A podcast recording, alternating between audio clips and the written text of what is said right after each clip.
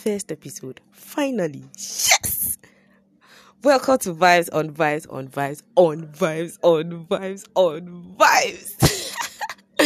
See, today I come to entertain you because I'm the butt of this joke, right? So the whole thing started out very well. Today, the title of this episode is Jasmine the Betweener. For those of you who don't know what a betweener is, it's basically a matchmaker, okay, who brings two people together, you understand, in hopes of initiating a happily ever after, you understand, yes. And I got my first role in this matchmaking job at a tender age of 12 or 13, I don't really remember, but yeah, I was pretty young, and I was excited, really. And like when I think back at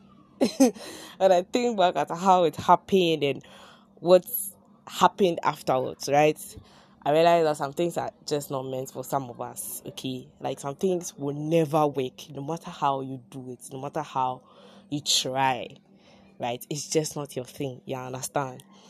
So there was this family friend who came to visit me, okay? And she's fine, she's beautiful, she's nice. And after her visit, my neighbor approached me, okay?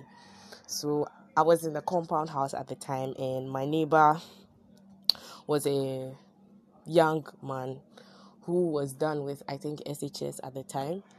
And he was waiting to go to the university, and he was your average fine boy, had nice color, he was tall, he was intelligent, you know, all the various features, you understand. And he was my friend, so we used to chat about life, you know, stuff in the house, and we used to, you know, vibe on a low key. So when this family friend of mine left, then my neighbor approached me. I've even forgotten his name, but he approached me and said that if he didn't get to date this girl, that is my family friend, he won't marry.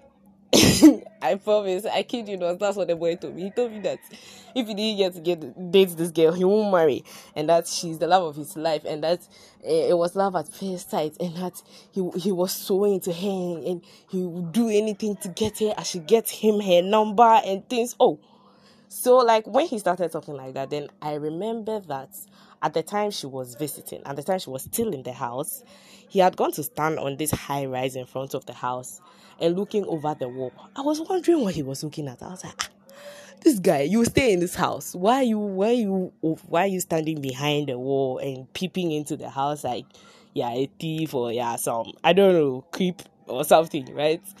And this guy literally explained that he couldn't stay away, like he was standing there because he couldn't help it, he couldn't help himself, he just had to look at the girl, and you know, he was in love, basically.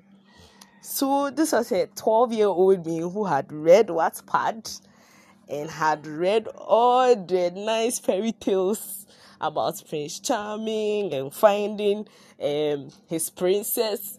So his reaction and everything just fell right into my plans, you understand? Like in my mind, I was going to be Cinderella's godmother. I was going to bring these two together in holy matrimony. I was all hyped up to do the job. So I told him, oh, don't worry. This family friend of mine, I'll get you. And I was giving a white vim. See, I'm not vibing, people. It's true. I was all confident that I could make things happen for them, right? And I mean, I did, especially in the beginning. So by some stroke of luck, I got to give him the girl's number. And they started chatting, okay? But this was around the same time when I was going to school, which was like a full-time job, right? So I only got to talk to him later in the evening. And I used to ask him updates. Oh, how far? Is she giving you face? Is she minding you? Should I go and say something for you? So he got to a time, he was like, no, she's not giving me face. The shoddy, he was guy too small. He was like, the shoddy, she not remind me. Oh, she not, I was like, relax, I'll talk some for you. So, like, on Sunday when I go, we attend the same church. So on Sunday, I don't remember if I ever went to talk to the girl to, like, you know, convince her or something. I don't remember. Basically, what I remember was that what started well did not end well for me. So one evening, I came back from school and I was standing outside with this guy, and we were chatting, okay, and I was asking him, oh, how far and things. And my mother came back from work. Now, there's something you guys don't know. Let me give you a slight backstory. My mom is not your average African mother. She's like a step higher than that, like in terms of discipline and military training. Do you understand? So, like, the things that you think that, oh, she will just ignore and overlook. No, my mother would not. Never. She will add it to her book of records and she'll beat you for it. So she had this rule for me that when I come back from school, I have to wash every blessed day. I had to wash whatever I wore after school, be it my socks, my uniform, my undies, everything, every day. I had to wash every day after school. And me too, after school, I'm going to play on the playground with my boys. You understand? I won't come home early. When I come home too, I'm tired. So I'll come and take a short nap, very short nap, before I start washing. And sometimes, by the time I'll finish washing and clean up the place, in like 2 seconds, no, she'll enter the room or she'll enter the house. So I was almost always saved by the bell. But that day, when I was chatting with the boy, I didn't come home early. The washing towel I was supposed to wash, I didn't wash. And she was very strict about the time I finished washing, because I had to finish washing, bath, get something to eat, and do my homework. Now, if I don't wash on time, by the time I go and bath and get something to eat, I'll be tired and I have to sleep. I'll do my homework. I won't learn, right? So my mom came to meet me standing outside with this boy, chatting. And it was a very harmless, friendly chat too. We weren't even chatting about anything. Honestly, we're just vibing. Then my mother didn't say that. She just gave me the look.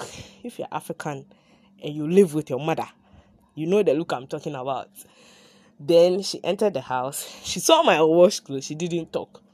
When I saw the look she gave me, I just told the boy that, okay, so we'll meet, hopefully, at the hospital and not the cemetery. The guy was laughing. He was like, oh, your mother will not do you anything. Oh, I was like, you don't know what you are talking about. So, long story short, I entered the house, followed my mother into the room. She didn't talk. When I entered, she just asked me to kneel down. The woman beats me black and blue. Folks, she beats me for me to regret being her daughter. She beats me. And, like, the reason why I couldn't complain was I knew I had to wash. And even standing outside with the boy was an offense to her, because I'd probably not done my homework, or I'd probably not swept, or I'd probably not washed my things. You understand? For her to come and meet evidence that I hadn't done all those things. Kaish. It was bloody, people. It was black. See, the way it beat to that RFC, the way in my mind I was some senior woman that my mother used to beat me there. It wasn't funny, people. So the woman beat me. And do you know what scared me? My mom told me that she'll report me to my dad. And that was the breaking point for me.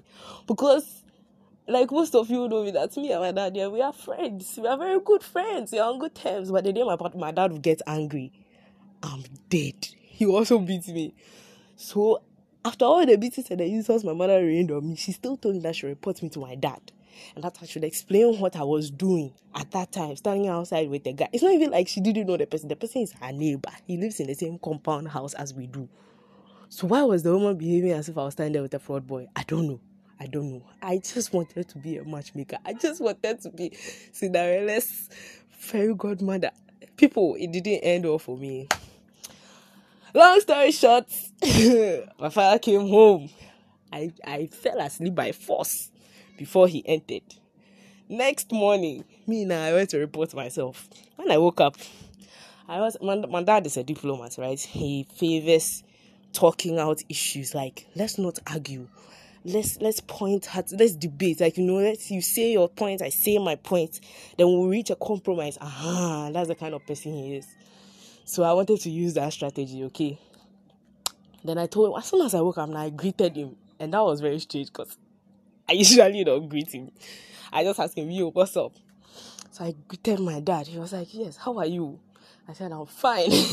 I felt like he was keeping his cool, waiting for me to approach him with the issue. So I told him, "Oh, Daddy, I have something to tell you, but I'm going to wash. When I finish, I will let you know." Then he was like, "Okay." Luckily for me, the previous day that this incident happened was a Friday, so the next day was a Saturday. And I finished washing and I came back and I came to sit down.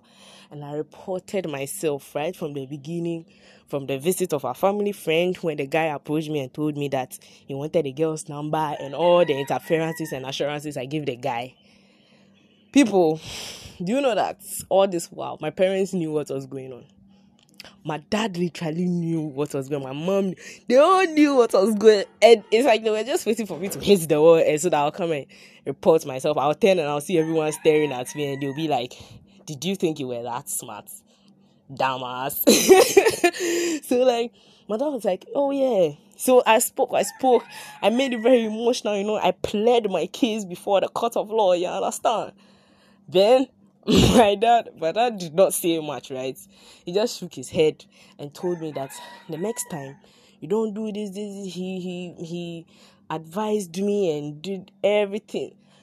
I thought I was free. On top of that, they were beat me. I don't understand. Like, I thought we were friends. You finished advising me. Hey? Then we spoke. Then I apologized for being a naughty child. Must still beat me. He do not just bashing me about everything. Once my father was beating me, I was explaining why he was beating me. And his explanation was that he's beating me because when you do something wrong, you need to be punished so that you don't repeat it. If you're always forgiven anytime you do something wrong, you never really learn the lesson. How? Like, who wrote that rule? I don't understand. The man beat me, people. In fact, there's more to that story. But we'll open those cans of worms later. Thank you for joining the ride. That will be the end of the first episode. I promise I was hoping it would be less than 5 minutes. But since it's over 12 minutes, you will take it or leave it. Oh, I beg. Listen to the end. And if you got here, thank you. See you.